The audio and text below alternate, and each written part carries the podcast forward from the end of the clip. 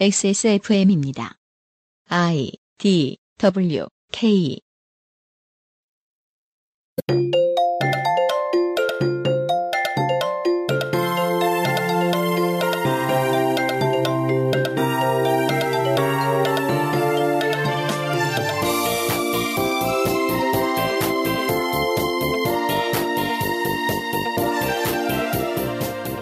근현대사에 있어 국론 통합이란 보통 정복, 식민, 외국인과 외국 영토에 대한 착취를 의미했고 분열이란 피지배와 굴종을 의미했습니다.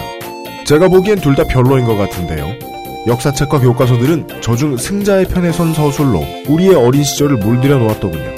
많은 청취자분들에게 있어 오늘이 시각을 바꾸어 보는 첫날이 될지 모르겠습니다. 2015년 7월 네 번째 주 그것은 알기 싫다는 근대 아랍 여행입니다.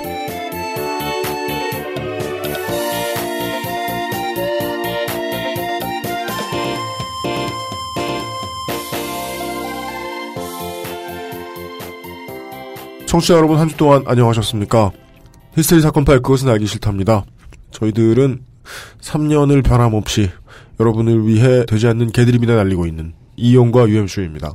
안녕하십니까. 네. 아, 이 장마철이 비는 안 오고. 이번 장마는 어, 밀당의 고수. 와, 정말 살다 살다 이렇게 습한 건 진짜 처음인 것 같습니다. 그렇습니다. 뉴스를 보고 있으면요. 네. 습하다 말고 기분이 음습해져요. 우리가요. 오랫동안 그 알실 들어오신 분들은 아시지만 웬만하면 웬만하면 당장 뜬 시사 이슈 안 다루잖아요. 그죠. 별로 그렇게 좋아하지 않죠.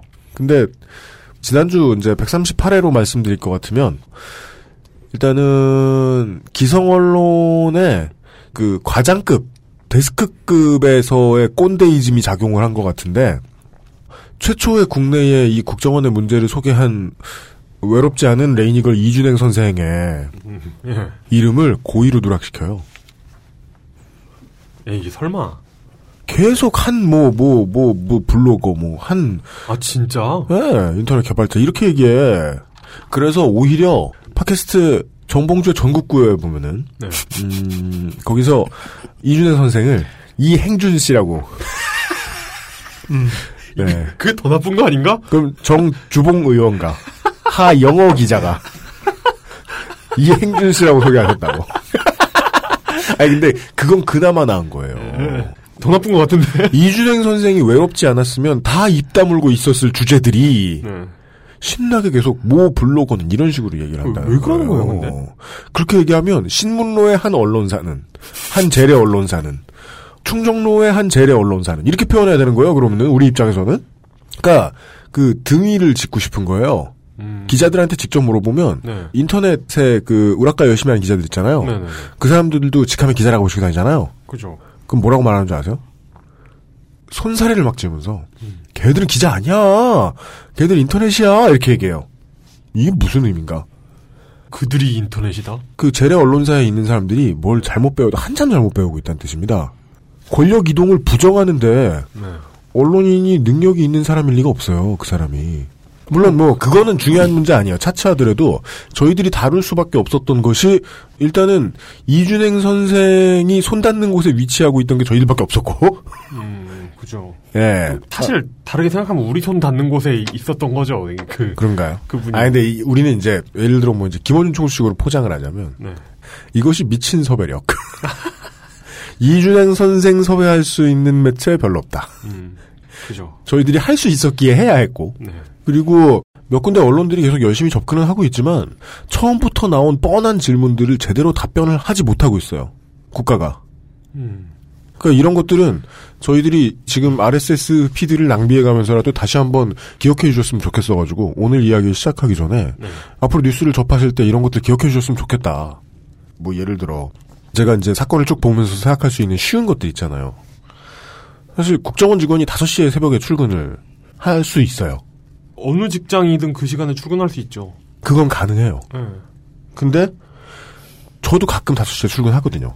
5시에 출근을 했는데 5시간 만에 집에서 실종 신고를 하려면 무슨 이유가 있어야 돼요. 네.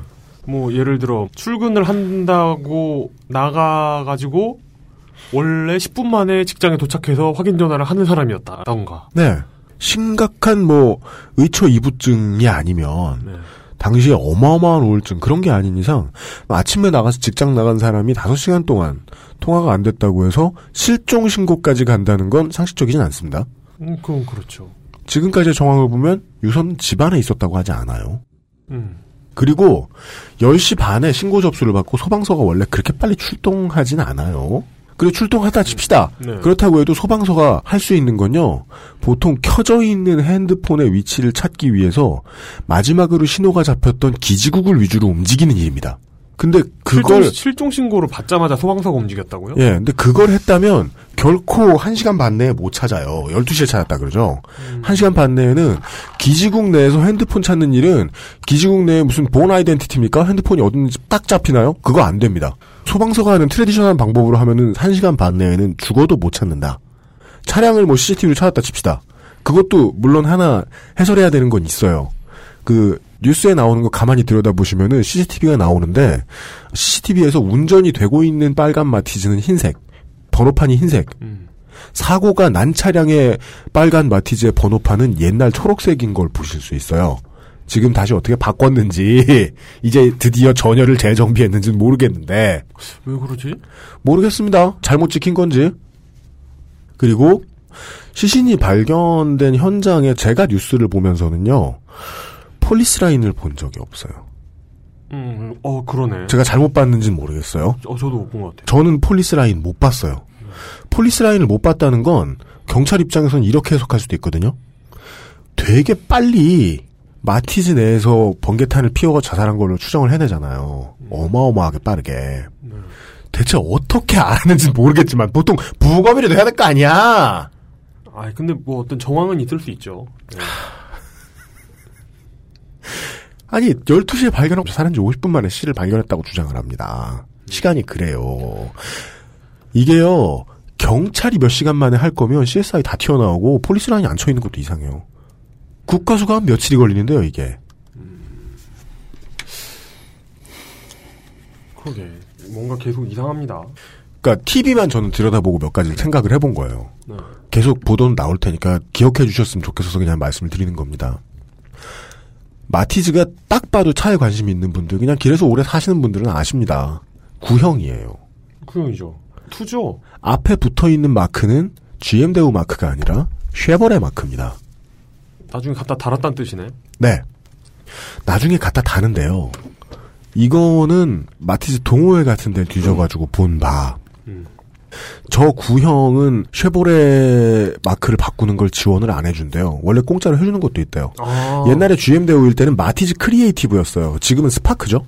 옛날에 GM 대우에서 바뀐 거를 일부러 이제 쉐비 마크로 바꿔줬대요. 공짜로. 네네네. 근데 저렇게 오래된 그 사고에 나온 빨간 마티즈는 해당이 안 된대요. 그러겠죠. 왜냐, 음. 그렇다면 일관성이 안 맞아요? 그걸 바꾸려고 했던 분이, 음, 한 3, 4만 원이면 하지 않습니까? 번호판 바꾸는 거? 초록색 번호판을 흰색으로 바꾸는 거? 그거 왜 안 됐지? 아, 이건 사실, 이야기의 되게 중요한 부분은 아닙니다만, 저는 그냥 그 생각은 했는데, 가서 이제 인터넷 뒤져보니까 많은 네티즌분들 그런 생각 하셨던 분들이 있더라고요. 그러니까, 이미 다른 중요한 얘기들은 사람들이 많이 했습니다. 유서의 내용이 시원치 않다. 음. 죽을 사람이 쓴 말이 아니다. 라는 이야기 같은 거 있지 않습니까? 예.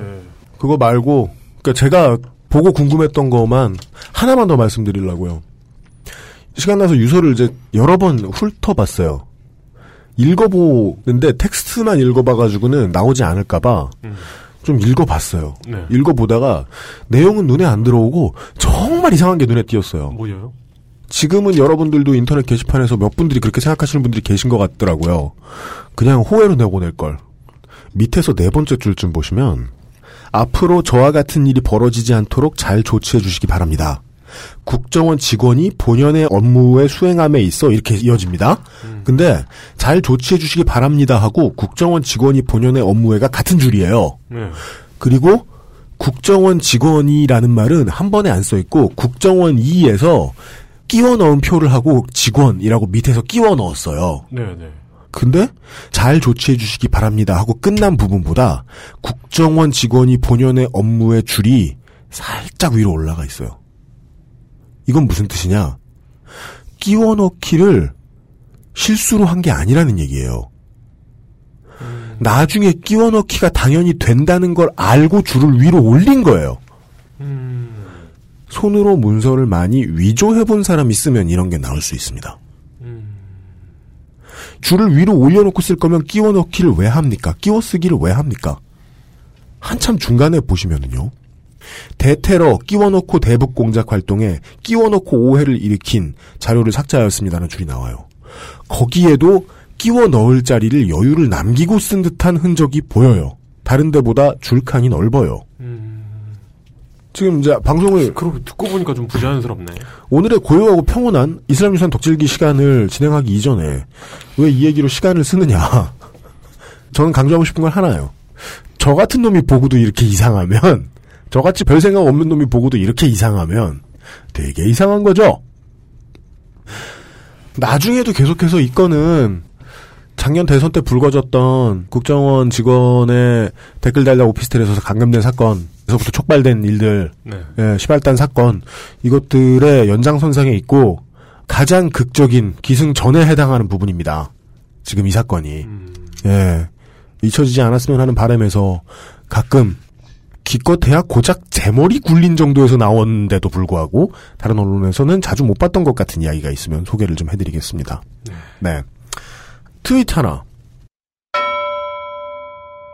로마니 트윗님이 홍성감님의 태평한 이슬람 이야기를 듣지 못하게 만드는 시국이 원망스럽다고 하셨는데, 어, 시국 문제로 많은 언론사, 많은 팟캐스트, 많은 대체 언론들이 싸우고 있고요. 저희는 저희대로. 사실 뭐 시국이 어떻다고 해서 다른 얘기를 못 읽고 이런 경우는 없습니다. 관심을 가지면 오랜만에, 아, 진짜 한 네네. 3년 만에 1, 2, 3회 때 하던 얘기를 다시 해보려고요. 네. 예전에 모기업이 있을 때에 그것은 알기 싫다가 탄생했던 이유도 그거였어요. 제가 평상시에 하지 않는 순위 얘기해볼까요? 순위로 따지면 저희들은 1등 하려고 만든 방송이 아니에요. 그래서 저희들은 다급한 분들이 잠깐 고개를 돌려 다른 데를 볼 수도 있는 여유가 있을 때 찾아오시면 되는 방송입니다. 네. 광고 듣고 와서 예정대로 진행하겠습니다. 그것은 알기 싫다는 에브리온 TV, 바른 선택, 빠른 선택, 1599, 1599 대리운전, 왕초보의 무한신뢰 컴스테이션, 나의 마지막 시도, 퍼펙트 15 전화영어, 프리미엄 safe food 아임닭, 나에게 선물하는 저녁, 한우 박스, 3D 컨텐츠 마켓, 3 크리에이터스에서 도와주고 있습니다. 이용이 잘못한 건 아니에요, 확실히. 네, 3 크리에, 회사 이름이 어려운 거야. 3 크리에이터. XSFM입니다. 집에서 혼자 한우 박스 한우 박스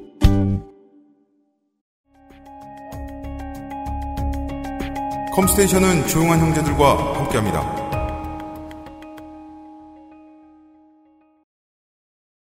닭가슴살의 비린내와 퍽퍽함이 공포스러웠다면 프리미엄 safe food 아임닭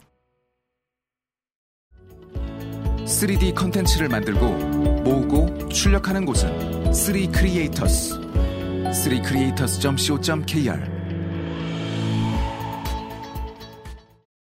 3 크리에이터스의 스펠링을 여쭤보는 분들이, 물어오시는 분들이 있었습니다. 네. 3 크리에이터스고요 그 뭐, 삼창조자, 뭐, 이렇게. 그, 그렇습니다. 그렇고요. 그 우리나라에서 스타트업 기업들이 정말 고생하고 짜증나는 부분 중에 하나가 양대 포털이 네. 직접 등록을 안 해주면 검색이 안 되게 해놓습니다. 그거 진짜, 검색 엔진이 아니죠. 검색 엔진이 되게 게을러서 그렇거든요. 원리를 뒤져보면은. 네.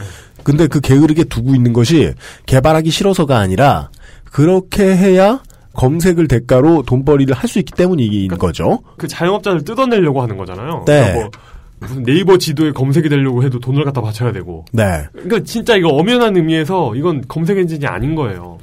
저희 탓하고 있는데 그 이거 예전에 2000년대 이전에 야후가 처음 시작했을 때 같은 카테고리 서비스가 되는 거죠. 이런 네. 식으로 하면 음. 그랬다 어떻게 됐느냐 야후가. 지금도 열심히 잘 하고 있죠. 예. 3 미국의 두 번째 포털이 돼서 네. 3 C R E A T O R S.co.kr입니다. 3은 아라비아 숫자입니다. 그렇습니다. 이건 꼭 좀 전달해 달래요. 아임닭에서. 뭡니까? 사상 최초입니다. 광고주가 네. 광고를 통해서 신입사원을 모집합니다. 어 이거 모집 광고 하기 전에 누가 또 왔다고 하지 않았어요? 그러니까요. 그분은 전 정말 이상하고요. 이번에 담당자가 되어 저 인사 나눴는데요. 사실은 좀만 친했으면 왜 그런 생각을 하게 되었느냐? 이거 뭐 홍군형을 내놨을 텐데. 삼성전자 이런데 면접 보면서 저는 무한도전에 삼성전자 광고가 나오는 걸 보고 지원했습니다. 아, 그렇게 퉁치니까 진짜 바보 같다. 네. 아, 일단 그 개척을 해주신 아, 네. trailblazing 해주신 바보 분이 한 분이 어, 그 알실 담당자가 되셨고요. 네네네. 아임닭에서. 근데 지금 판매가 워낙 호조라 네. 일자리가 많이 늘어났답니다. 그래서 많은 분들을 기다리고 있답니다. 네네. 예. 일단은 우리 덕질가들 한번 보내보고요. 일이 되면 이제 덕질가는 그만 굶어서 좋고. 생각 있냐? 어, 있어요. 네, 덕질가 포함. 네. 예, 아, 덕질가와 직업을 놓고 경쟁하실 많은 여러분들 찾습니다. 그, 그 왜, 흔한 공고 있잖아요. 어, 성별. 서바이, 잠깐만, 서, 서바이벌이야. 나 여기서 그러면 내 사정에 대해서 눈물 젖은 뭐 스토리를 짜내야 돼?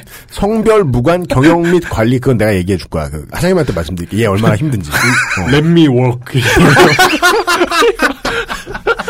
황신혜 씨 울고 막. 그 옆에 계신 다 고친 분들 울고 막.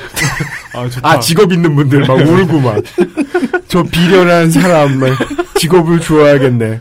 부모님께 욕먹는 모습 이런 거. 진짜 렛미 붙이고 뭐 하니까 되게 쌍스러워진다. 하여간 경영 및 관리 땡땡명을 모집하고요. 네네. 어, 충원시까지 냅니다. 네. 예. 생각 있으면 지원해 보십시오. 제가 여기 사장님하고 식사를 해봤는데요. 음, 재미는 없는데 젠틀한 분이셨습니다. 원래 사장님은 그런 분이 최고입니다. 나 재밌는 사람이야 이러면서 이렇게 자기 한 몸 재밌는데 집중 많이 하는 사장님 진짜 짜증나요. 이분은 아 재미도 없는데 젠틀하신 분이셨다. 본인이 재미가 없다는 걸 아는 분이면 훌륭한 분입니다. 모르세요. 근데 지금 방송을 처음 들으실 거예요. 아, 예. 다음 주에 아임닭하고 계약이 끝날 수도 있어요. 아, 이런. 하여간 알아두시고 가시라. 네네. 네. 아, 뜻 있는 젊은이를 아니 아무나 찾는데요. 네.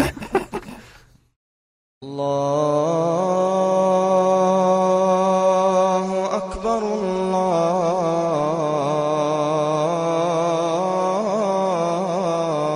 الله أكبر الله 대하 4급 이슬람 유산 덕질기 다섯 번째 이야기 열강의 등장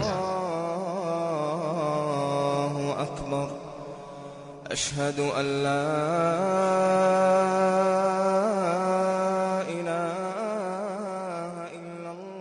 우리 동네에만 살다가 예를 들어 저처럼 이제 외국 나가본 경험이 거의 없는 네. 이쪽에만 살다가 저는 외국 딱 두 번 가본 것도 합해서 열흘 다 동아시아였으니까 동아시아 말고 다른 기후를 몰라요. 음. 물론 적도 근처에 가보니까 참 쾌적하고 좋습니다만은 네네네. 서아시아 끄트머리 지중해성 기후라고 하죠. 네.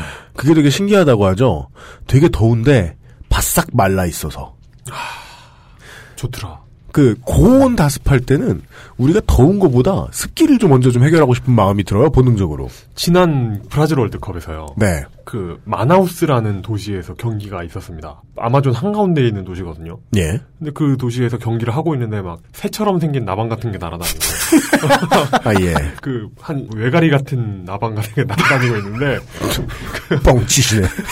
아니 아니 뭐 그- 그러고 있는데 붕, 거기 붕어를 물고 다니고. 응. 그 독일인가 어딘가 유럽에서 온 중계진이 네.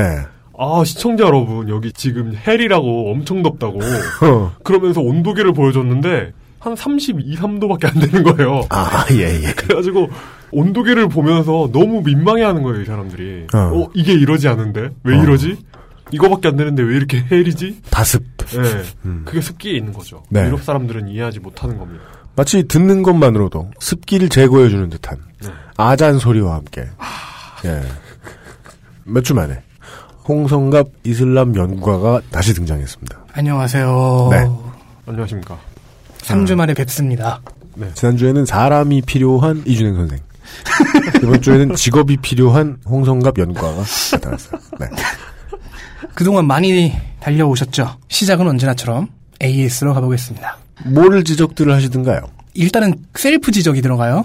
뭐 잘못했어요? 이용이 그때 아 그리스의 불이 우마이야 왕조와 비잔티움 제국의 동로마 제국의 대결을 얘기할 때 그리스의 불이 이때 사용된 거 맞냐? 그리스의 불이 뭐였죠? 그 화염 방사처럼 쏘거나 아니면 던질 수 있는 액체 화약이에요. 어, 밀리자 미사일이네. 그러니까 이것이 뭔지는 실체가 없어요. 네, 지금은 그러니까 lost 그- technology예요. 이거 뭔지 음. 모르는데 이게 그 네이팜 같은 거든가 아니면은 그 석유를 이용한 것일 수도 있다라고 해요. 서, 석유를 이용했거나 아니면 토막으로 여기저기 설명이 돼 있을 거 아니에요. 그리스의 불에 대해서 음. 그 특성으로 보면 인이 들어가 있는 것일 가능성이 있는. 아, 그러니까 물을 끼얹으면 오히려 번진다고 해요. 화기는 화기인 것으로 음. 네. 예측할 수 있는 고대와 중세 전쟁에서 주로 쓰였는데 그 잃어버린 기술 얘기 들으면 되게 신기하다니까. 제가 실수했죠. 아니다. 뭐 음. 나중일 거다. 셀주크랑 싸울 때일 거다라고 했는데 우마이야와 비잔티움의 싸움에서 사용된 게 맞고 아 그래요? 최초 등장한 펠로폰네소스 전쟁. 음. 지금은 lost technology를 어떻게 만드는지 모르지만 물을 끼얹으면은 오히려 더 번져버리는 바람에 음. 어, 이슬람군 입장에서는 장난 아니었다고 하죠. 음. 답답해요. 그때는 소화기가 있었던 것도 아닐 그래서 것이고. 그 후에 십자군 전쟁에서는 이제 이슬람도 사용하고 근데 만약에 진짜로 인이 들어가 있는 거라면 음. 끌수 있는 방법이 없는 거죠. 음. 근데 숲에서 싸우는 것보다는 모래를 끼얹으면 그나마 어떻게 근데 모래를 그런 거를 조달하기 힘든 해전에서 주로 쓰였어요. 아하. 이게 쓰이기 전까지는 음. 비잔티움 해군이 우마이야 해군한테 발리다가 이걸 쓰면서 이제 전세를 역전시켰죠. 이- 여- 여기 그래서 콘스탄티노플을 방어해낼 수 있었고. 여기에서 모티브를 따온 게 왕좌의 게임이 나오는 음. 그 wildfire. 네. 아, 화공을 당한다고 거기 끼얹을 만한 것도 없고 고등어를 끼얹겠습니까? 어, 없고. 네. 오히려 사방이 물이면 음. 네, 네. 음. 나중에는 이제 육전에서도 화염방사기처럼 쓰였다고 하는데 좀 개량이 돼서 음. 어쨌든 지금은 뭘로 만드는지 모릅니다. 네. 그리고 또 하나의 이제 자진납세. 음. 아, 셀주크 제국이나 호라즘 왕국 같은 동쪽에 있는 투르크를 이 동쪽의 투르크족은 오스만 투르크 같은 북쪽의 투르크와 좀 구별해서 사용했는데 음. 갈래가 좀 다르거든요. 근데 이걸 제가 서쪽 투르크라고 발음하고 앉아 있는 걸 네. 제가 추측했던 명제가 옳다는 것이 밝혀졌죠. 홍성갑은 신발끈을 잘 매지 못할 것이다. 예. 여기가 동인지 서지 이러면서 이렇게 같은 쪽으로 구멍을 찾는. 이게 사실 제가 지난 회에 대이용 방어책으로 온갖 온갖 질문에 대한 답을 준비했었잖아요. 홍성갑의 불. 근데 네. 이용이 새로운 전술을 썼죠. 질문을 안 던지고 네. 환을 소환했잖아요. 그렇죠. 여기에서 알 수 있죠. 이용은 알고 보면 환주의자다. 아, 그, 이 트라- 대화가 안 되면 계속 환만 던지는. 그 그것 트- 때문에 그 트라우마가 있는 거죠. 그, 그 그거 아니, 그것 때문에 18회에서 내가 그렇게 당했던 트라우마가 재발한 거야. 이른바 그리스의 환. 그래서 방향을 헷갈리게 된 거지. 네. 아, 핑계군요. 아니면은 그때 제가 출연하기 바로 한 주 전에 마사오가 왔었잖아요. 네. 이 자리에 앉았었죠. 제가 앉은 자리랑 같은 아, 그렇죠. 바보 바이러스를 묻히고 가지 않았을까. 아. 귀척 아저씨 바이러스. 음. 예, 예. 사자성어 못하는 바이러스. 그 정말 무서운 병이다. 너 지금 나 무시하자? 네, 그렇죠. 그 외에 뭐 우리 우리가 개드립 친 걸로 뭐 알모스트 이런 거 있었잖아요. 예. 그 대수학을 알게브라라고 저랑 유형이 발음을 했는데 네. 한 수학 전공자께서 트위터에서 아, 알게브라라고 발음하는 거 들으니 답답해졌다. 근데 뭐가 맞는 발음인지는 얘기 안 해주시더라고요. 아, 예. 차- 찾아보니까 예. 알지브라가 맞는 거예요. G인데 이걸 개가 아니라 지로 발음하더라고요. 음, 그 외에 뭐 알칼리 같은 것도 사실은 나라마다 다를 텐데. 음. 알칼리도 아랍어에서 왔다 그러고 네. 그 외에 또 샤르만 유대제의 할아버지가 네. 칼 아저씨가 이기었던 그 전투가 투르푸아티의 전투라고 했는데 네. 맞지만 거긴 평원회전이었거든요. 어. 근데 이용이 뭐 프랑스 남부에 있는 무슨 요새라고 할 때 그걸 자르면서 제가 들어가서 음. 두 개가 좀 혼동된 것 같아요. 아, 평원의 전투였다. 거기 그 요새는 아니에요. 피레네 산맥이 아니고. 음. 그리고 살라딘 혼증기 왠지 얘기해 주셨어. 아, 네. 저 같은, 네. 사람이 그 얘기했던 것 같은데요. 트위터를 보겠습니다. 자주 등장하시는 분인데 네.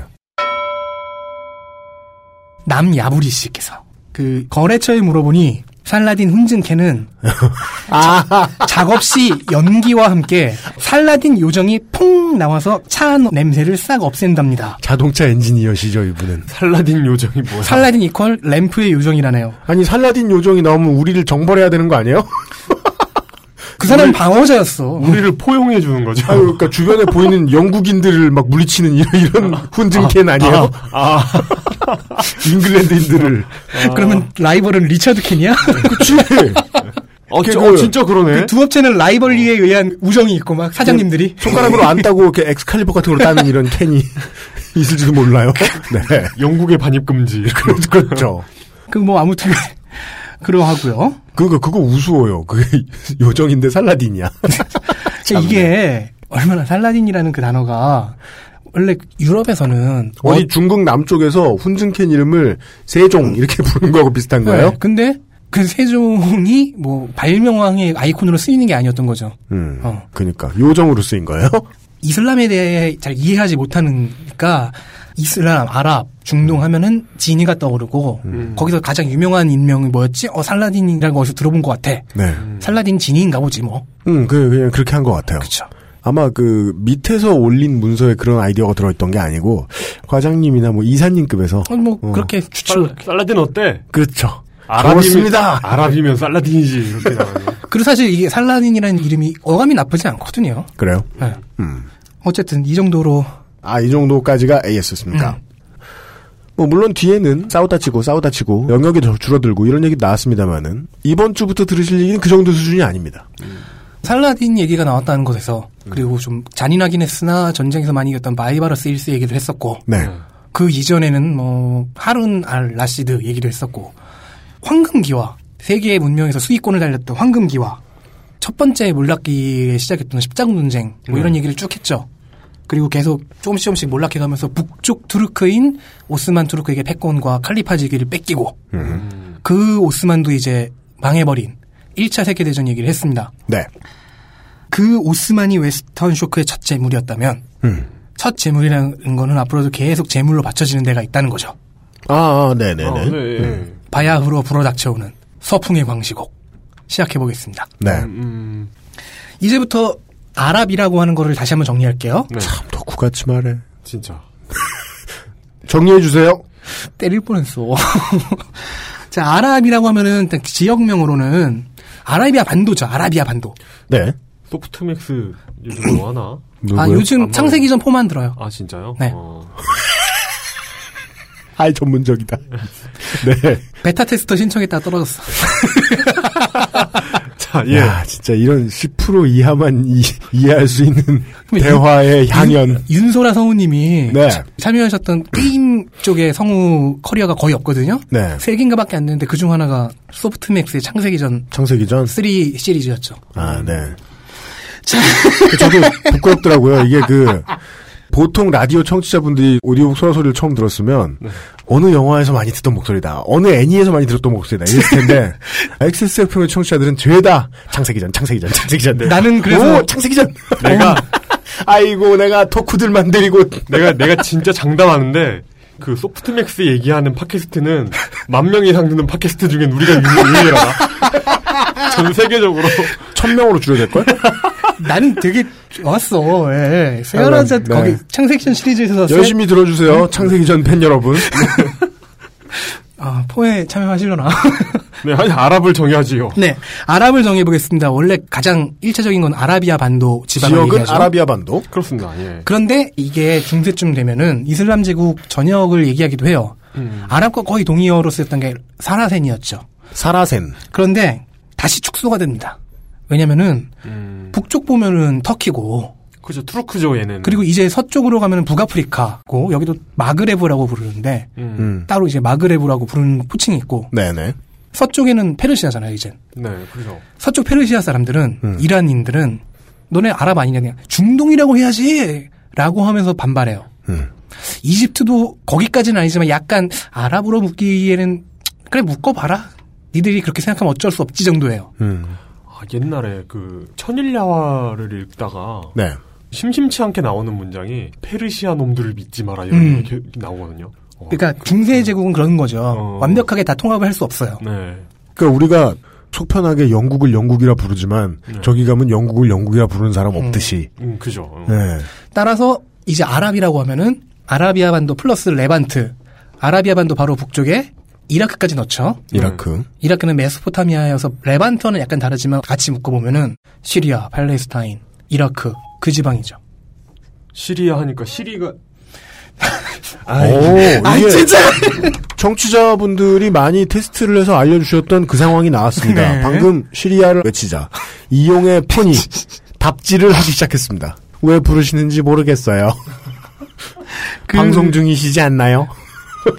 예, 그렇게 하고서 좀 더 넓힌다면은 이집트까지 가는 정도가 네. 아랍이라고 부르는 곳입니다. 하지만 더큰 개념어로는 Middle East가 맞겠다. 중동 아시아죠. 네. 음. 네, 아시아에서 가장 동쪽과 중앙아시아까지 합친 건데 네. 그러니까 이게 광의의 아랍으로 보면 이슬람교가 다수인 모든 나라가 광의의 아랍이라고 할 수 있으나 여기서는 음. 실질적으로 물론 이제 거기서 동남아시아는 약간 빠져요. 약간 결이 다르기 때문에. 이제 내가 아랍인이야라고 진짜 생각하는 사람들의 범위는 이 정도로 줄어들었다. 음, 아라비아 반도와 레반트 끊어서 좀 쳐주면 이집트. 음. 북부 정말. 아프리카 끄트머리. 네, 그렇죠. 네. 이집트는 북아프리카니까. 네. 변방으로 치면은 동아프리카의 일부도 소말리아 같은 데도 들어갈 수 있다고 볼 수 있는데 음흠. 아닌 케이스가 더 많은 것 같아요. 네네. 그쪽은 예멘 지방과 교역이 많았으니까 그렇게 음. 부를 수도 있지만 이리하여 바뀐 아랍의 의미를 정의했습니다. 실제로 지금 아랍 연합이라고 하는 아랍 연합의 가맹국들이 대부분 이 지방들이에요. 음. 아랍 연맹. 아랍 연맹이라고 하는 게 좀 더 번역으로서 맞으려나? 왜냐하면 아랍 연합이라고 하면 아랍 에미리트 연합하고 좀 아, 그렇죠. 헷갈리지 않아요? 아, 그렇구나. 어, 근데 훌륭해. 이용의 퀴즈에 되게 묘한 점이 있어요. 뭐죠? 맞거나 틀릴 확률이 거의 50%의 수령. 함부로 들어줬다가는 네. 뭔 소리야, 50%의 왜? 확률로 낭패를 보게 돼요. 대부분 50대 50 아니야? 아니야. 근데 더 많이 맞는 사람이 그리스의 있고 불은 이용이 맞았잖아. 더 많이 맞는 사람이 있고 더 많이 틀린 사람이 있어. 아. 이용은 거의 1대 1이야. 함부로 믿어주면 된다. 예. 예, 예. 그 아무튼 이번에는 이용이 맞았습니다. 아랍연합은 잠시 후 언급할 50년대에 등장한 이집트와 시리아의 통합국가를 부르는 말이고 45년에 결성된 아랍권 공동단체의 이름은 아랍연맹이라고 부릅니다. 그리하여 지금 제가 얘기하는 것은 이용이 이미 한번 방송했던 115회의 이야기와 겹칩니다. 그때가 배경이에요. 음. 정확하게는 1시간 23분 13초부터 시작되는. 네. 저는 이렇게 줄일 수 있을 것 같아요. 1차 대전 후 요르단 왕국사. 아, 음. 왕실사. 왜 하필 요르단이죠? 이제 얘- 얘기할 겁니다. 조, 어, 조던. 이때를 다시 한번 생각해 보면은 이용이 얘기했던 게 있죠. 거함 거포주의 시대. 아, 거함 거포주의 시대. 그게 곧 핵무기, 즉 최고 전력의 역할을 하게 되면서 큰 그렇습니다. 배, 큰 대포가 그때 제가 말씀드렸지만 이게 처칠의 업적입니다. 네. 예, 영국, 그래요? 영국 해군의 연료를 석탄에서 마치 정몽구 회장이 네. 다 만들어 놓은 차를 보고 줄 하나 그어야 되지 않겠어? 이러면서 모든 차의 디자인을 망쳐놓는다는 일설이 있잖아요.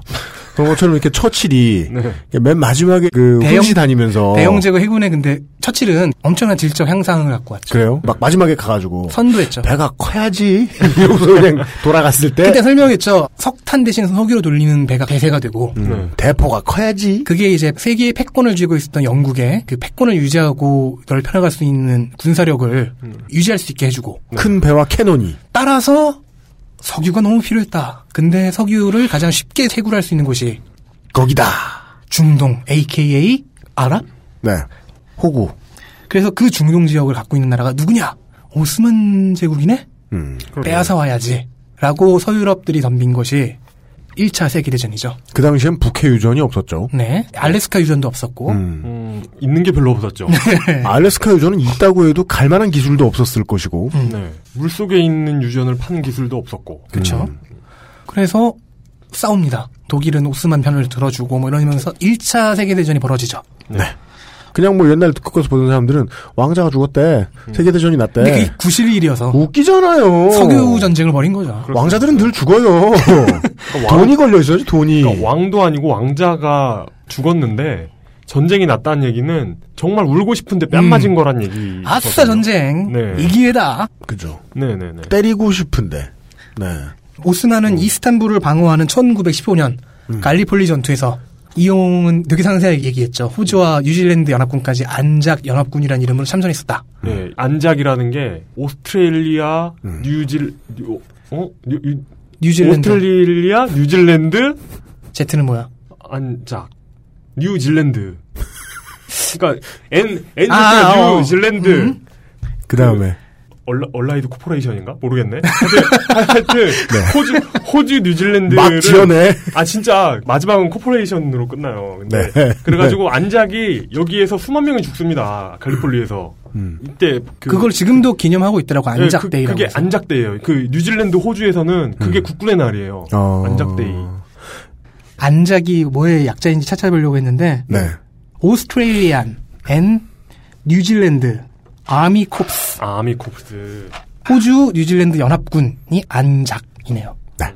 그 이스탄불 방어에서 승리해서 일방적인 패배가 될 뻔한 전쟁에서 간신히 빠져나와요. 그렇습니다. 근데 이제 예. 전세는 기울어진 걸 어쩔 수 없어서 1917년 영국에게 예루살렘을 빼앗깁니다. 상징적인 사건이었죠. 네. 리처드가 못한 걸 사심왕 영프가 해냈죠. 사자시망이 못한 것을. 처칠을 비롯한 영국인들이 또 해내죠. 대충 이 내용이 115A회에서 나왔던 내용이에요. 다시 들어보시고요. 20세기가 됐네요. 이 상황을 다른 방식으로 요약을 해보면은 유럽이 기술과 사상 양쪽에서 tech tree를 엄청 올려버리니까 이것에 대해서 이제 이슬람 문명이 대응을 해야 되는데 못한 케이스가 된 거예요. 네. 근데 기술력은 그렇다 쳐. 저 단합력, 근대 국가의 단합력을 어떻게 해야 할 것인가. 유럽 사람들은 이런 tech를 탔죠. 민족주의라는 것을 발명해서 발명이죠, 진짜 그건. 네, 근대 국가를 건설한 건데 네. 즉 우리 프랑스는 이런 공동체다, 단일한 공동체다, 단일 민족이다. 네. 라는 개념을 발명해냅니다. 전기나 자기 원소 이런 건 발견이에요. 지금- 근데 민족주의는 발명이죠, 그, 발명. 그 현대. 사람들이 되게 헷갈리는 게 민족이라는 개념이 옛날부터 있었을 거라고 생각하는데 네. 고대 중세의 민족이라고 하는 개념은 지금과 같은 개념이 아니라 지역별로 하는 부족 아니면 뭐 언어 인- 거대한 인종 이 정도였어. 언어권. 네. 어. 음. 문화권, 언어권 이런 거였죠.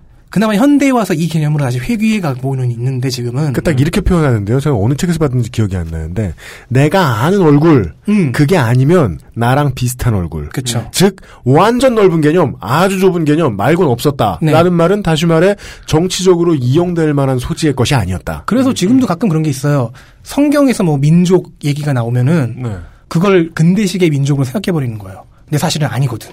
그런 경우 많죠. 네, 그건 고대 중세의 좁은 민족 혹은 굉장히 큰 민족 네. 이게 개념인데 그거군요. 지금처럼 국가 단위 그런 식으로 생각하지 않는 거죠. 네. 이 tech tree를 벗어났던 거는 지금 와서 돌이켜 보면 미국과 중국 정도겠지만 나머지는 그럴 이유가 없었죠. 다 이런 tech tree를 타고 갔죠. 그렇다면 오스만을 비롯한 그 모든 곳도 지금 털리고 있는 그러니까 비유럽. 예, 비유럽들도 빠르든 늦든 이 민족주의 tech를 빨리 타서 근대화라는 부분을 clear를 해야 돼요. 그래야지 현대 사회의 질서에서 어느 정도 따라가거나 맞춰갈 수가 있는 거죠. 안 그러면 독립도 못하니까. 네. 물론 이 근대화라는 담론이 이렇게 쉽게 넘어갈 이야기는 아닙니다만. 그렇긴 하지만 사상면에서는 일단 대충 대충 퉁쳐서 넘어가기로 네. 하고. 그렇습니다. 많이 참는다. 고마워. 예, 이 타이밍을 얇게 지나가겠습니다. 네네. 네. 어쨌든 사상면에서 국가 시스템의 사상이라는 면에서 굉장히 중요한 키워드는 이 민족주의인데 네. 사실 오스만은 다민족 국가잖아요. 그렇죠. 그러니까 민족주의를 들이대기가 힘들어요. 이런 걸 제국이라고 하는 거죠. 음. 예. 음. 근데 들이대려고 애를 써봅니다. 범아랍주의, 아랍은 하나다. 음. 네. 하지만 생각해보세요. 아까 나왔던 얘기. 페르시아 놈들은 믿을 게못 된다. 네네네.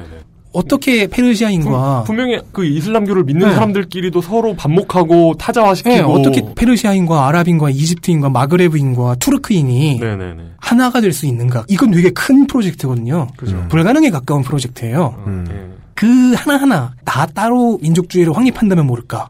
결국 실패합니다. 정복 사업을 위한 가장 그럴듯한 거짓말로서 네. 민족주의가 존재했다면 그걸 대체하기 위해서 아랍이 만들어 놓은 건 신통한 게 아무것도 없었습니다. 왜냐하면 거짓말 노릇을 잘 못한 것 같아요. 게다가 이걸 내세운 게 정복자인 투르크잖아요. 네. 아랍과 페르시아를 바깥에서 점령을 한 원래 쟤들은 맘루크나 공급해 주는 녀석들이었는데 청나라랑 비슷하네요. 그 노예 브로커들 주제에. 어. 근데 이제 갈리폴리 전투의 의미는 영국, 프랑스 뭐 이런 데가 러시아 이런 데가 아무리 덤벼도 오스만을 정치적 군사적으로 완벽하게 거꾸러뜨리는 건 힘들구나였어요. 음. 팔다리를 잘라내야겠다로 가는 거죠. 네. 팔다리를 잘라내기 위해 영국이 포섭한 곳이 1회 때 나왔던 이름이 등장합니다. 네. 하심 혹은 카심이라고도 하는 하심 가문 얘기를 할 겁니다. 어. 그렇습니다. 이 형도 그 115A에서 살짝 언급했는데 자 1회에서 나왔던 얘기는 무함마드 시절에 있었던 얘기죠. 네네. 그 기억력 좋으신 분들 음. 무함마드의 출신 가문이라는 걸 기억하실 겁니다. 어, 또 기억이 안 나는데요? 무함마드가 부족 말고 더 좁은 범위의 가문이 네. 하심 가문이라고 했잖아요. 음. 근데 그 하심 가문이 이때도 있던 거예요. 이어지는 게 맞아요? 맞아요. 오. 족보가 증명이 됐어요. 오, 대박이네. 뭐 대박이 지금도 저 우리 왕족 있잖아요. 우리나라에도. 근데 그 조선왕과 왕족과는 네. 또 다르죠. 이 사람들은 아니, 그 전, 고려시대 이전 삼국시대부터 내려온 거예요. 근데 아, 이, 이런 아랍에서 이렇게 성씨가 이어져 내려왔다는 건 뭐 전주희 씨하고는 느낌이 많이 다른 것 같아요. 음. 그럼 우리 어떻게 해야 되지? 아, 그럼 우리는 환 찾아야 되는구나. 안 되겠다. 한국의 예에서는 네. 그나마 중간에 족보가 막 팔리고 이랬던 케이스가 있기 때문에 100% 믿기는 힘들어요. 음, 음, 음. 족보는 사료가 아니잖아. 음. 역사적인 사료가. 그렇지. 위조의 가능성, 매매의 가능성이 있으니까. 그러나 하심 가문은 그렇지 않을 것이다. 음, 페러브레드다. 그렇죠. 어. 즉, 이 집안은 이슬람 전체, 전 세계적으로 제1가문인 거예요. 가장 명망 있는 명문가였던 거죠. 음, 최후의 사도의 가문. 네. 환씨 가문. 그렇죠. 네. 어, 위험해지고 있어. 네. 음. 그렇기 때문에 이들에게 손을 뻗칩니다. 이들은 현재 헤자즈의 영주예요. 네. 헤자즈, 메카와 메디나가 있는 사우디아라비아 동부. 여기서 현재는 20세기 초죠. 네. 그때까지 그랬던 거예요? 아, 그때까지는 이거 뭐 중간에 바뀌기도 하고 네, 했는데, 네, 네. 어쨌든 제1가문이고, 20세기 초에 음. 헤자즈의 영주였는데, 어, 1400년이 넘도록 그 영지 투전판에 안 팔아먹고. 어. 그 쭉 거기를 갖고 있었다는 얘기는 아닌데, 근데 그러니까- 가문을 잇는다는 건 그 밑에- 생각보다 많은 자원이 필요하잖아요. 그쵸. 그 supply를 한 번도 끊겨본 적이 없다는 거 아니에요. 그 밑천을 안 까먹고 계속 이었다는 그거 얘기지. 아니에요? 예. 끊겼다고 의심이 되는 상황은 있지만, 어쨌든, 현재로서는, 하여간 모든 인민이 공증서 주는 하심 가문이다. 네. 음, 자, 이 가문을 포섭합니다. 오스만을 쉽게 쓸어버릴 수가 없잖아요? 응. 자, 그러면 이제 민족주의를 오스만 제국에 투입하는데 음. 그렇게 되면 뭐가 되냐? 페르시아 따로, 이집트 따로, 마그레브 따로, 레반트 따로. 사오 분열. 그쵸. 음. 오늘의 내용에서 가장 중요한 포인트는 그건 것 같아요. 서구 외세가 분열. 얼마나 집요했나. 예. 그러니까 중동을 얼마나 갖고 싶어 했는가. 그러니까 이 지방을 오스만에게서 떼어내서 뿔뿔이 분열시킨 다음에 자기들의 자본, 자기들의 영향권을 심는다. 음. 사오든가 식민지로 삼는다. 그렇다면 어떻게 해야 되는가? 일단 바지 사장, 깃발 들 사람을 내세워야 되겠네? 딱 보니까 하심 가문이 있네? 음. 하심 가문의 가주? 족장이라고 할 수 있는 사람이 후세인이었어요. 음. 하필이면 그 옛날에 후세인 빈 알리와 헷갈릴 수 있게 네. 2차 내전의 주인공이었던 이름 똑같아요. 후세인 빈 알리예요. 아, 그건 제가 맞는 하는 말이라니까요. 바그다드에서 후세인 서방 찾기. 그러니까. 근데 그럼 영철인데 뭐 영철이. 이 사람이 이제 넘어와 줘요. 그래서 오스만 제국에 대한 봉기를 이끌어냅니다. 음. 봉기는 매우 성공적이었어요. 아, 영국을 위한 infested terran이 되셨군요. 하심 가문의 후세인이 받았던 약속은 네. 통일 아랍 국가를 건설하게 도와주겠다였어요. 그런 소리를 했겠지. 근데 그럴 의도가 없었잖아. 당연하지. 아니, 가문의 대표 입장에서는 멍청할 수밖에 없는 게, 저 열강, 민족주의를 등에 업고 이미 식민 사업을 한참 하고 있는 음. 어마어마한 무역으로 남긴 돈이 이미 충분히 쌓여 있는 그 나라의 모든 이익을 대변하는 브레인이 와가지고 딱 꽂았는데 네. 그 얘기를 자기는 충분히 간파해낼 수 없었을 거라는 게 지당한 수순 같아요. 네. 뭔가 약속을 영국 측에서 하면서 이 약속을 들어줄 리가 없다라는 걸 딱 추리해내진 못했을 것이다. 왜냐하면 음. 이 거짓말을 치는 영국 쪽이 훨씬 간절했거든. 이 약속을 일컬어 맹마흔 선언이라고 합니다. 맹마흔 선언. 음. 예. 그런데 이제 영국은 그럴 의도가 없었잖아요. 그래서 전쟁과 이런 독립 유도를 통일 아랍을 만들어줄 네. 생각도 없었고 그 통일 아랍의 수장이나 대표나 뭐 그런 걸 시켜줄 생각도 없었고 그렇죠. 지원해줄 생각도 없었고 예, 이용할 생각만 있었던 나. 즉 하심 가문을 상대로 사기를 친 거예요. 이 사기는 굉장히 스케일이 큽니다. 왜냐하면 유대인들한테도 똑같은 얘기를 했거든요. 어. 우리 전쟁 및 독립 유도를 도와달라. 네. 그러면은 당신들의 독립국을 세울 수 있게 해주겠다. 그죠? 영미가 약속하죠. 음. 이때는 미국은 아니었죠. 영프러. 어. 근데 이거는 영국이 주로 한 거예요. 네네. 주도적으로. 벨푸어 선언. 야. 하신 가문에는 맥마흔 선언, 유대인들에게는 벨포어 선언. 이스라엘 쪽이 조금 더 치사하네요. 그렇게 간절했던 사람들한테 땅을 준다. 음. 예. 그러니까 간절했던 두 쪽에 모두 다 네. 맥마흔 선언과 벨포어 선언이랑 사기를 쳐놓은 거예요. 얼마나 영국이 간절했냐는 거예요. 어, 도끼의 명언이 떠오르는 거죠. 나는 갖고 싶으면 가져. 너무 간절해. 그- 그렇게 근데- 말한 거 맞나? 네. 근데 이제 당연히 영국은 그런 마음이 없죠. 네. 그래서 하심 가문에 대한 약속도 안 지키고 유대인에 대한 약속도 안 지켜요. 왜냐면 지들이 먹을 거니까. 프랑스, 러시아와 잘 갈라먹습니다. 네. 음. 러시아는 뭐 이란 북부, 영국은 팔레스타인이랑 이란 남부 이런 식으로 이제 갈라먹어요. 음. 그래서 이들을 그래도 달래줘야 되잖아 하심 가문을. 달래줘야죠. 유대인은 그렇다 치고 그래서 한 게 요르단과 이라크와 시리아를 넘겨주는 거예요. 지금 우리가 중동 레반트 지역을 얘기하는 그 나라들이죠. 네. 그래서 하심 가문의 수장 후세인의 두 아들들 중에서 2남과 3남. 음. 차남이 압둘라 1세인데 이 사람이 요르단을 가지고 음. 3남은 시리아와 이라크의 왕이 되는데 시리아는 그냥 명목상이고 실제로는 이라크의 왕이에요. 네네. 즉 꼭두각시가 됐네요. 음. 후세인 요르단 이라크 정도밖에 못 가진 거예요. 가지긴 뭘 가져? 그것도 바지왕이지 바지왕. 음. 아 바지왕이란 말은 왠지 해봤던 기억이 나는데. 가지왕? 아, 리처드 왕과는 차원이 다르죠. 그렇죠. 이거, 이거 그 만주국의 푸이와 비슷한. 네네네 건가요? 네, 네.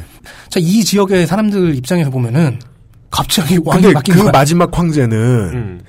아예 갈아엎기 전에 세워놓은 네, 바지인데 그렇죠.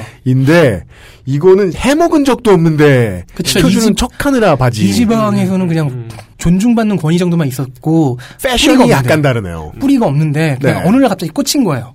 근데 이 후세인 씨는 이 상황이 음. 자기가 영국한테 사기당했다는 생각을 안 하고 아들들이 야심이 너무 세서 분열했다라고 생각해버려요. 아 음. 그래서 인지 이걸 부조, 인지 부조화. 인지 부조화라고 써놨군요. 이건 어찌 보면 이런 인지 부조화는 그 정도 겪는데, 예, 나는 외세의 나라를 아직 안 넘겨준 것 같아 이런 생각을 많이 하는. 그래서 아들들이 야망 때문에 이렇게 됐다 생각해서 아들들을 설득하러 갔다가 오고 이래요. 여기서 그 이라크 왕 된 양반 있잖아요. 하이잘. 응. 그 양반이 아라비아의 로렌스에서 로렌스랑 같이 다닌 양반이에요. 이라크 왕가는 그렇게 중요하지 않아요. 왜냐면은 조만간 금방 없어지죠. 쿠데타로 인해 사라지기 때문입니다. 그 친척인 요르단 쪽에 지원을 얻어보려고 했지만 너무 빨랐죠. 음. 그래서 이제 쿠데타로 생겨난 그쪽 이라크 정권 얘기는 좀 나중에 하기로 하고 자 해자즈를 갖고 있었다고 했죠. 근데 아들들이 다른 두 곳을 얻어버리니까 그 아버지인 이 후세인은 칼리파를 칭해버려요. 네? 음, 아들들과 경쟁하기 시작했다. 실제로 국제 내가 그 정세가 일하는 거를 딱 보여주려는 거죠. 실제로 국제 정세가 돌아가는 것과는 아주 무관하게 네. 음. 지들의 실존하지 않는 밥그릇, 음, 정신 승리를 위해서 아들들과 투쟁하기 시작했다. 내가 농사 지어서 아들 둘이 법관이 돼 있는데 음. 아들 둘이 법관이니까 내 스스로 대법관을 선포하는 그렇죠. 그런 상황. 근데 그 사법부에 대한 권한은 영국이 가지고 있었고 프랑스하고 자, 미국이 나눠주고 있었고. 자, 해자제를 갖고 있다는 거는 현재 메카와 메디나를 두 성지의 성전을 수호하는 자, 음, 최고 권위를 갖고 있다는 거죠. 그죠. 칼리파를 칭할 수 있겠어. 근데 문제는 이게 다른 사람들의 어그로를 너무 끌어버려서 반대파에게 암살돼요. 그래서 해자즈의 영주, 해자즈의 왕은 장남이 되는데요. 문제는 이제 사우드 가문이라는 콩라인도 아니고 한 제3 가문 정도 네. 명문가이긴 하나 최고급은 아니었던 아, 가문 준우승도 못 해본. 초시댁. 네. 그런 가문이 반란을 일으킵니다. 어, 그 역- 사우디 초시댁. 이, 사- 이 가문이 자기네 나라를 세우려고 한 게 이번이 세 번째 시도예요. 아. 종전에 두 번은 다 라이벌 가문들 때문에 실패했는데 아, 초시 레벨은 아니구나.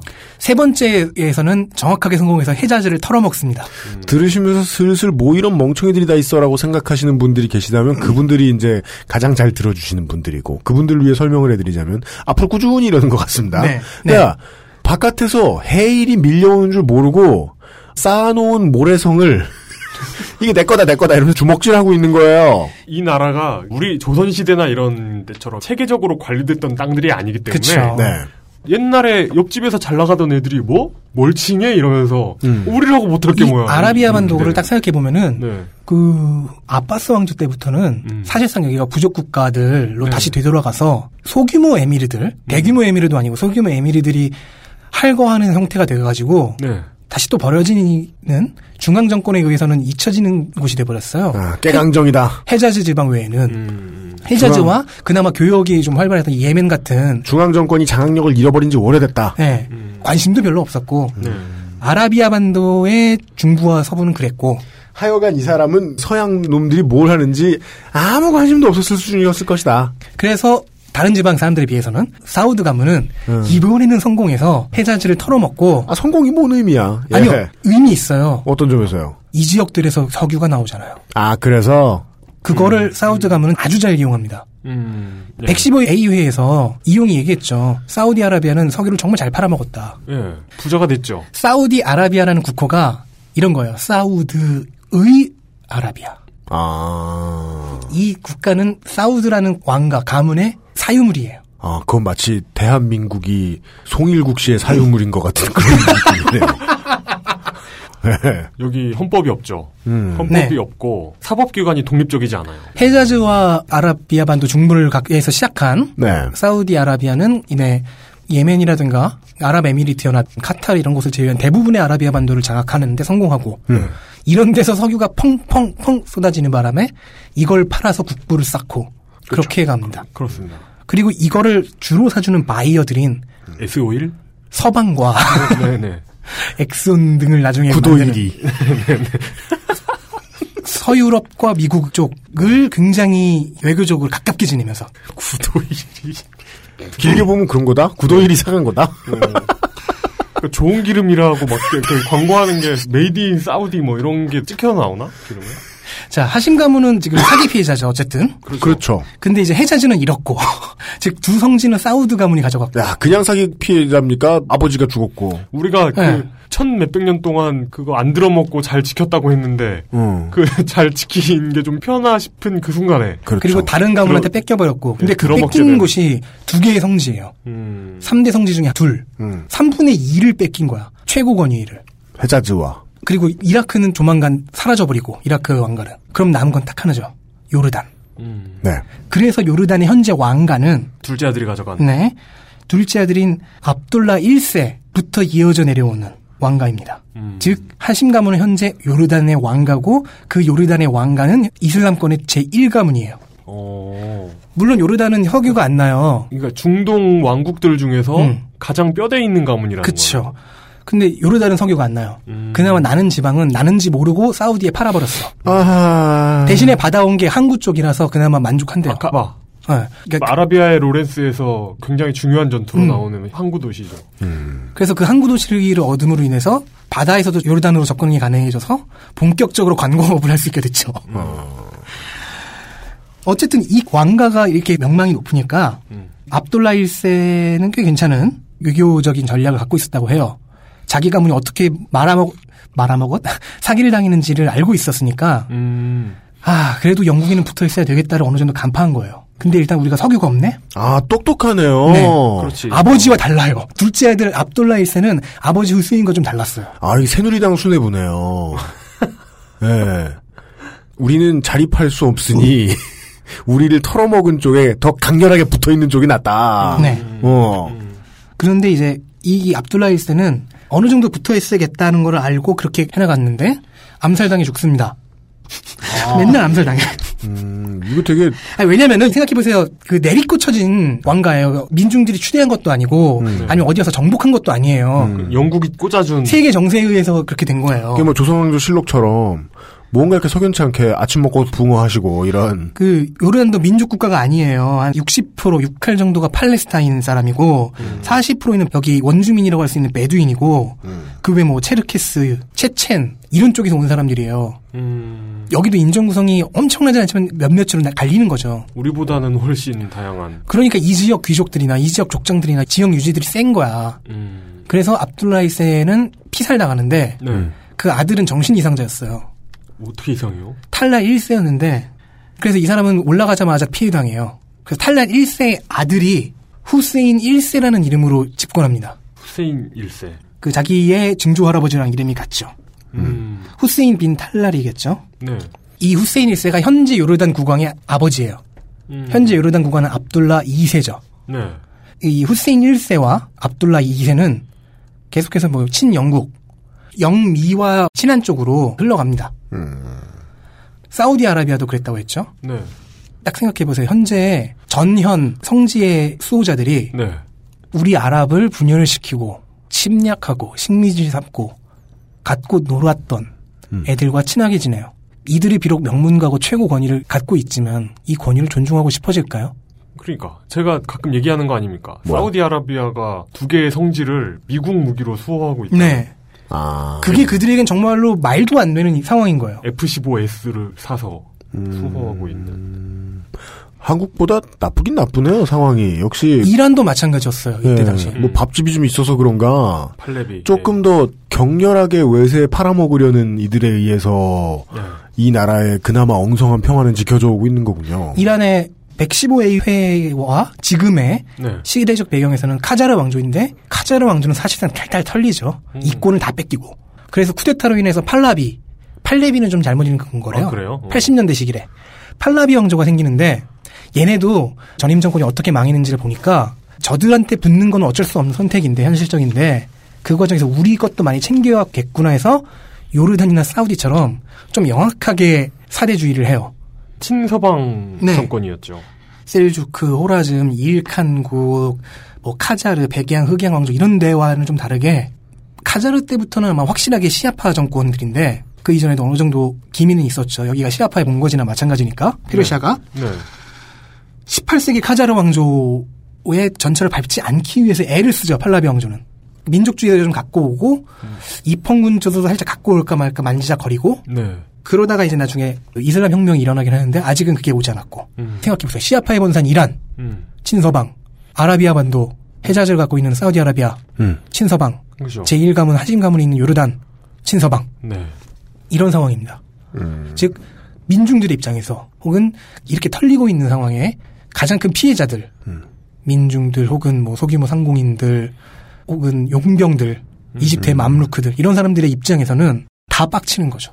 어, 그러니까 레반트 지방은 영프한테 지금 다 뜯기고 있고 시민으로서의 자기들의 레벨이 일단 뚝 떨어졌을 네. 것이고 아랍의 구성원으로서 보기에 네. 아랍의 자산을 외세에 팔아먹으면서 호의호식하는 걸로 보이는 최, 고급 사람들이 음. 최고위에 있다는 저 가문들과 세력들이 영국, 프랑스, 러시아 이런 데에 식민지가 되거나 이권을 팔아서 생존하고 있는 상황이 되는 거예요. 사도의 후손들까지. 심지어 그들까지도. 어.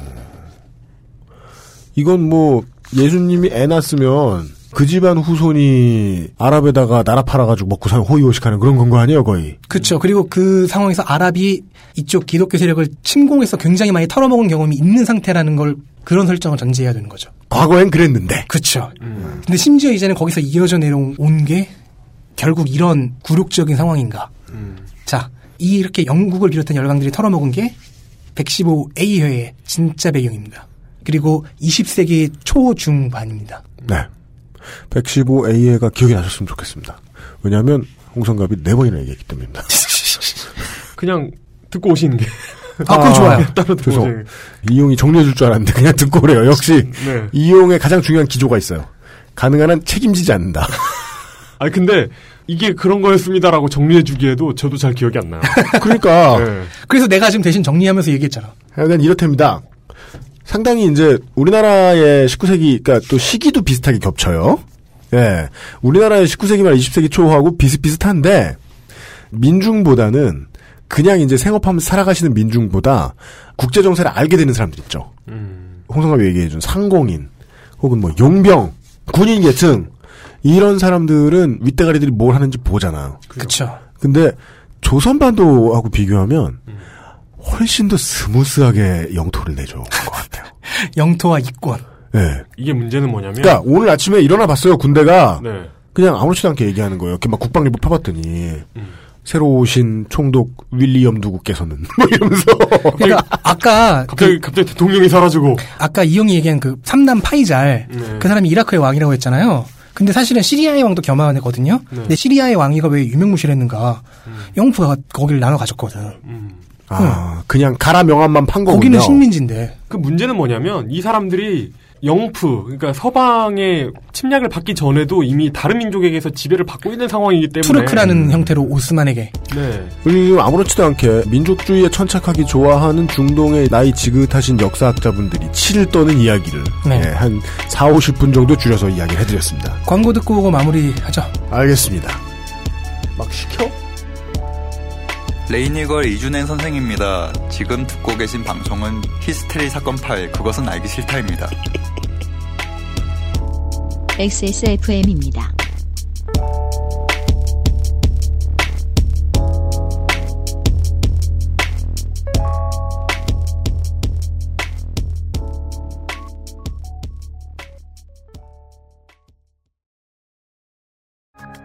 안녕하세요. 하루에 200km 이상을 운전하는 컴스테이션의 이경식입니다. 정해진 사양의 PC를 판매한다는 건 원칙적으로 판매자가 사용자층을 예상해 최선의 가격으로 최고의 퍼포먼스를 보여주는 부품을 골라드리는 curation에 가깝습니다. 하지만 여러분은 혹시 재고 밀어내기는 아닐까 걱정하실 수도 있겠지요. 컴스테이션이 하면 다릅니다. 기초 사무용 PC가 29만 6천원, 탄탄한 기본 사양의 gaming PC가 70만 3천원, 옵션도 원하시는 대로 바꾸고 추가하실 수 있습니다. 011-892-5568번으로 지금 전화 주십시오. 컴스테이션은 조용한 형제들과 함께합니다.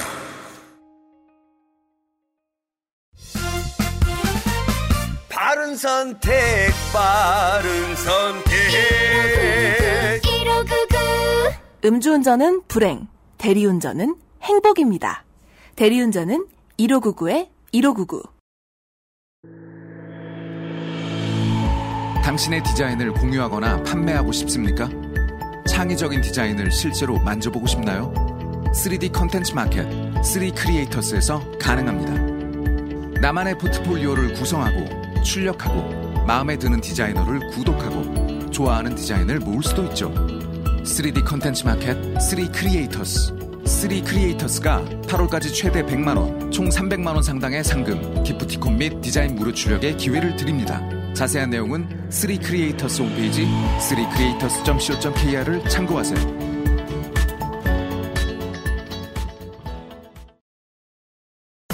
자체 교사 자격 시험을 통과한 선생님들만 수업을 진행하고 적은 학생 수를 유지해 수업의 질이 떨어지지 않는 전화 영어. Perfect 25.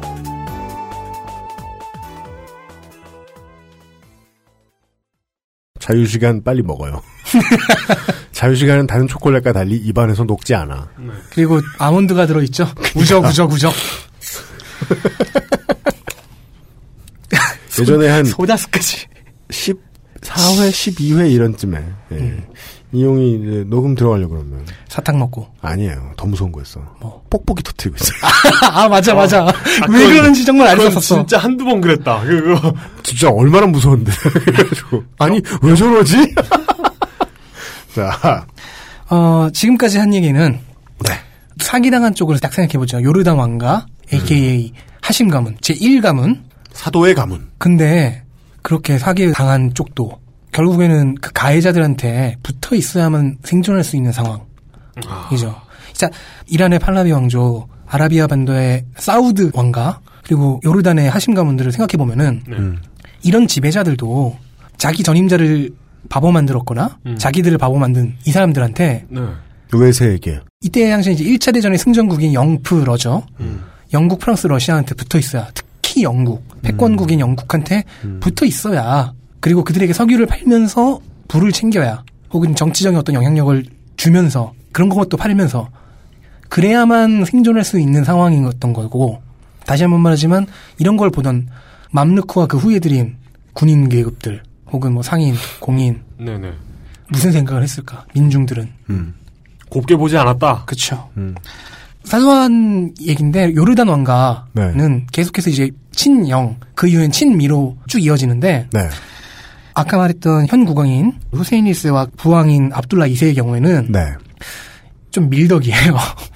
밀덕이에요.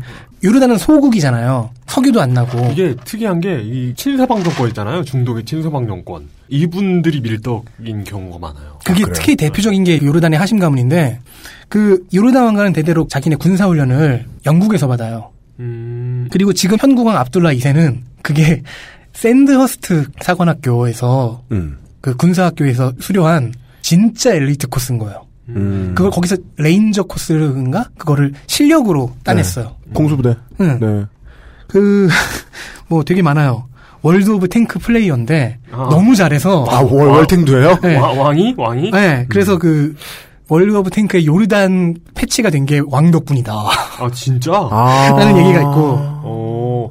와. 그러면 World of Tank 하는 사람 중에 탱크 부대를 지휘하는 사람은 실제로 지휘하는 사람은 그 압둘라 2세의 아버지인 후세인 1세의 취미는 와 그럼 이거 게임이 안 되잖아요. 내 어제 실탱크로 연습해보고 오늘 와서 게임하는데 근데 그러면은 네. 진짜 빡쳐가지고 막 한국 애하고 막 네. 현피 뜨자 그래가지고 전쟁 나고 요- 요- 요르단하고 한국하고 네. 그 어, 아버- 진짜 탱크로 한번 붙어보자 그, 이러면서 네. 그 압둘라 2세의 친구 중 한 명이 Governator Governator. 슈워제네거 아, 아놀드 슈바제네거 주지사. 어. 그래서 이런 얘기가 있어요. 이분이 압둘라 2세가 언제 이렇게 중국 중부 사막을 쫙 여행을 road trip을 오토바이로 하는데 네. 한쪽에는 미국 CIA 국장급 한 분 계시고 음. 옆에는 그 Governator가 계시고 그 경호원들과 함께 세 사람이 아, 파리 다카르 랠리 같겠네요. 딱 생각해보세요. 한 분은 그 밀덕인 요르단 국왕이고 한 명은 Governator고 한 명은 CIA 국장이고 그 경호원들이랑 같이 달리고 있어. 웬만한 오토바이 게임이랑은 상대가 안 돼. 좀 Mad Max 느낌이다. 음, 저는 처음에 Sons of Anarchy쯤 생각했는데 제가 되게 소박했네요. 네. 그 아버지였던 지금 돌아가신 후세인 1세도 취미가 뭐 사격, 복싱, 카레이스, 서핑, 몸 쓰는 거 좋아하셨어. 음, 그리고 비행기 파일럿 자격도 있어요. 네. 지금 아들은 없는데 그래서 보잉 747을 직접 조종할 수 있었다. 전용기를. 그거는 영화 Air Force One에서 보던. 그 혹시나 아마추어 무선 하셨던 나이 지긋하신 분들이 계실지 모르겠는데 네. 옛날에 전 세계에서 막 햄 교신을 막 하다 보면은 그 중에 후세인 1세가 있었다. 아. 전 왕. 압둘라 2세는 월탱하고 앉았고. 네, 그 아들은. 알겠습니다. 그래서 이런 왕들이 있다 보니까 요르단군의 군세력이 강해요. 비록 소국이지만.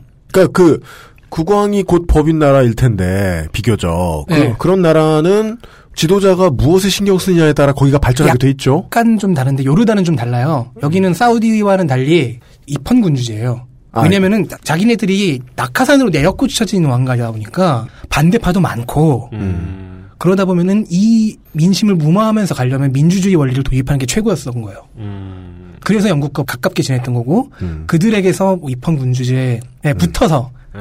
그 덕분에 지금 요르단은 음. 소국이면서 관광과 상업으로 대성했고 음. 반면 그런 나라답지 않게 상당한 군사를 갖고 있어서 직접 싸워본 이스라엘 군의 얘기로는 음. 아랍 연맹에 있는 국가들 중에선 가장 수익권이 아닌가. 음. 이집트보다도 높게 쳐줘요. 아, 군사력이. 네. 어. 근데 워낙 소국이라서 그런 큰 전쟁에서는 활약을 별로 못 하는데 요르단은 뭐 저도 참패는 안 한다. 함부로 건들기도 애매하다. 예. 왜냐면 얘- 얘네는 저도 패전에도 참패를 하지 않는다. 훌륭한 후퇴, 뒤처리 뭐 이런 걸 해준다. 어, 안전하네요. 유전도 없겠다. 그 자국민을 잘 통제하면서 전쟁 못하는 나라들이 있거든요. 네. 그쵸. 뭐 과거 독재 시절 아르헨티나라든가 음. 이런 나라들의 특징은 크게 진다는 겁니다. 지면 아 진짜로. 그쵸, 그쵸. 아니, 전투에서 저도 아, 예. 전쟁에서 안 지면 되고 전쟁에서 저도 음. 정치적으로 완벽하게 밀리지 않아야 되는 게 네, 그러니까 맞는데 지더라도 내가 어떻게 발을 뻗어야 할까를 생각하면서 지는 경우가 있고, 그러니까 스키 탈 때 넘어지는 것처럼. 음. 그런데 막 이상하게 넘어져가지고 막 온갖 데가 부러지는 거죠. 아, 새천년 민주당이군요. 그러니까 그러니까 요르단은 네.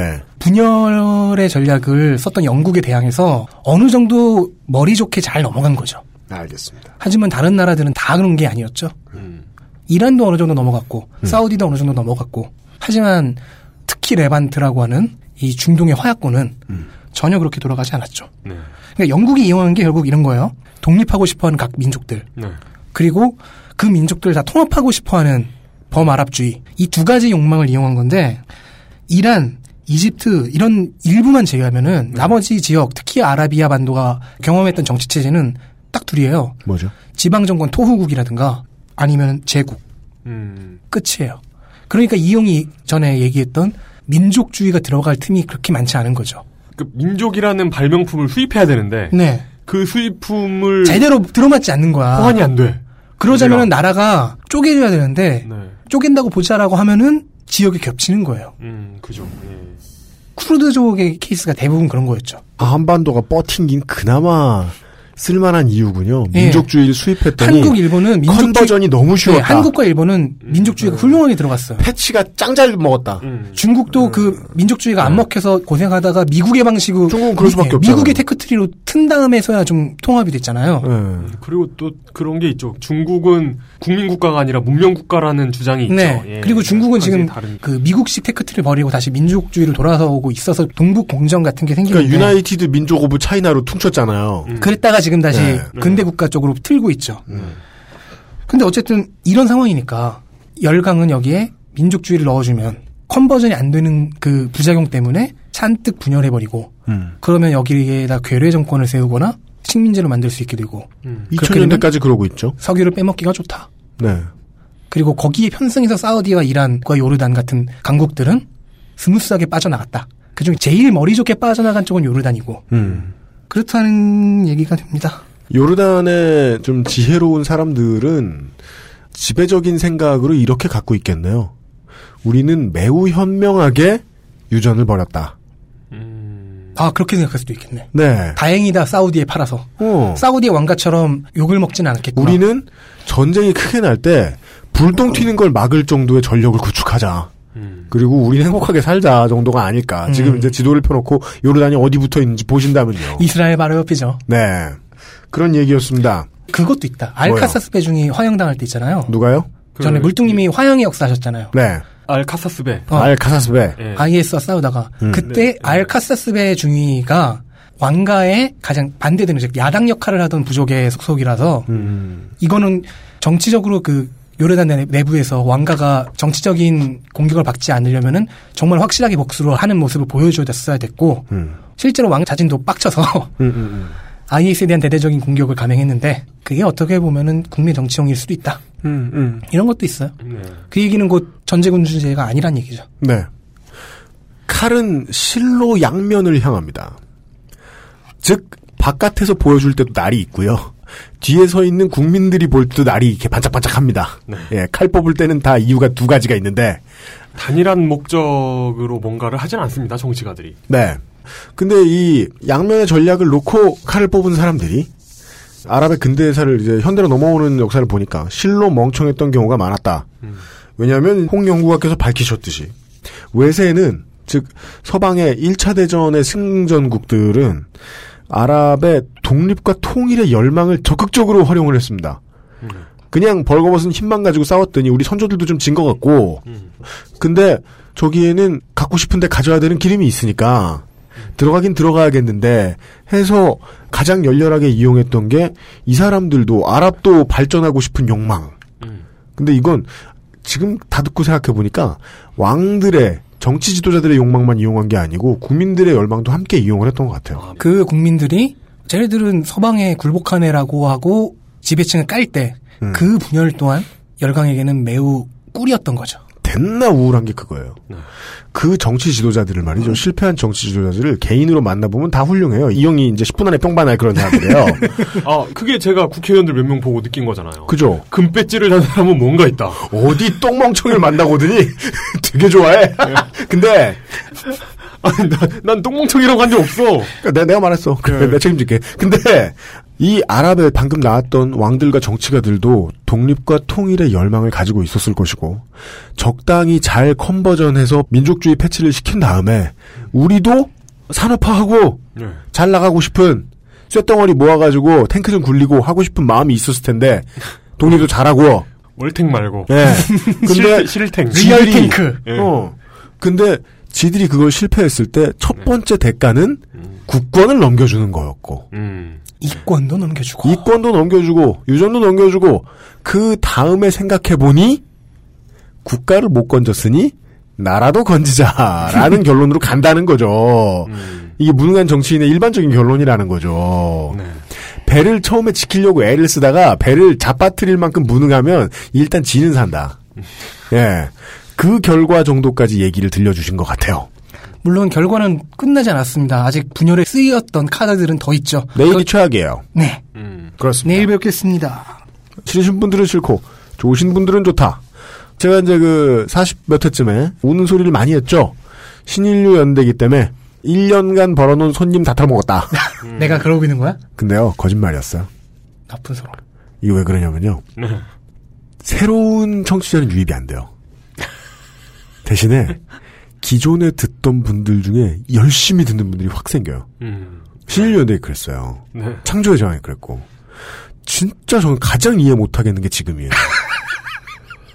이슬람 유산 덕질기도 그래요. 음. 아 참고로 필드가 늘었어요. 지금 이 근현대사는 뭐 이래? 최근의 역사는 그 청취자분들께 약간의 양해를 구할게요. 세부적인 부분에서 더 틀릴 수도 있는데요. 왜냐면 정말 한국에서 그- 뭔 소리야 나가 임마 하지 마. 아니, 이거는 마지막 변명인데 네. 세부적인 부분에서의 그 디테일한 해석 같은 것들을 정보가 완벽하게 공개되지 않았을 뿐더러 또한 지금 한국에서 구하기도 되게 힘들어요. 음. 어떤 건 알아보면서야 미치겠어. 그래서 좀 약간의 디테일이나 약간의 해석은 틀릴 수도 있는데 그렇다고 그게 너님이 알고 있는 정보와 해석이 맞다는 증거는 되지 않습니다. 네. 아. 나도 잘못 알고 당신도 잘못 알고 아, 있을 수 이건 있어. 정치자와 싸우자 이거군요. 그렇지. 네. 그리고 나는 도망칠 거야. 승산이 없거든. 뭐 하자는 거죠? 아니 뭐 이따가 안드로이드가 저 홍성갑 전화번호 공개하면 돼요. 그 네. 아, 자, 안 돼. 네. 여기 좋으면서 어차피 연락도 안 오는데. 뭔 소리야? 내일 이 시간에 이슬람 유산 덕질기 여섯 번째 시간으로 홍성갑 덕질가는 예, 덕장은 다시 만나도록 어, 난- 하겠습니다. 난 사회 비인 줄 알았는데. 오늘 수고하셨습니다. 감사합니다. 수고하셨습니다. 수고하셨습니다. XSFM입니다. 내 인생의 6개월이 그냥 날아가 버렸어. 한국인 가게에서 일했지. 퇴근하면 집에 그냥 있었지. 친구도 못 만들고. 워킹 홀리데이 진짜 별로야. Um, excuse me. Why don't you call Perfect 25? 뭐? Perfect 25. 그래서 뭔데 그게? Perfect 25 English phone call service. 이거 말하는 거야? 퍼펙트25.com? Oh, you got it right. 바른 선택, 빠른 선택. 1599, 1599에서 알려드리는 대리운전 이용 상식. 대리운전 회사가 광고하는 최저가는 지켜지지 않을 때가 더 많습니다. 저가 대리운전 회사는 운전기사님의 이익을 줄여가며 최저가를 제공하기 때문이죠. 대리운전 기사는 최저가를 기피할 수밖에 없는 현상. 노동자의 마음으로 공감하시면 더 빠르게 대리운전을 이용하실 수 있습니다. 바른 선택, 빠른 선택. 1599, 1599에서 전해드렸습니다. 바른 선택, 바른 선택.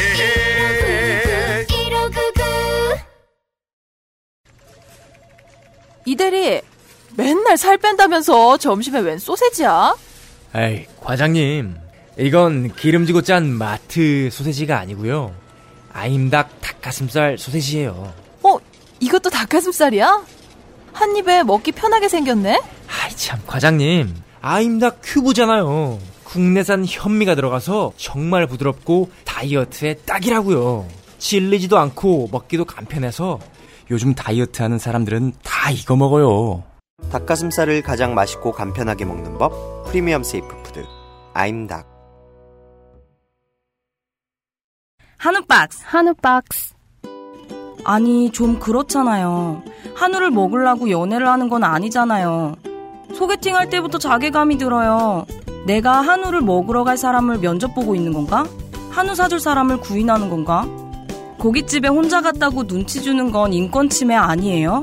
나는 한우를 혼자 먹을 권리가 있어. 그것도 한 번에 여러 부위 조금씩.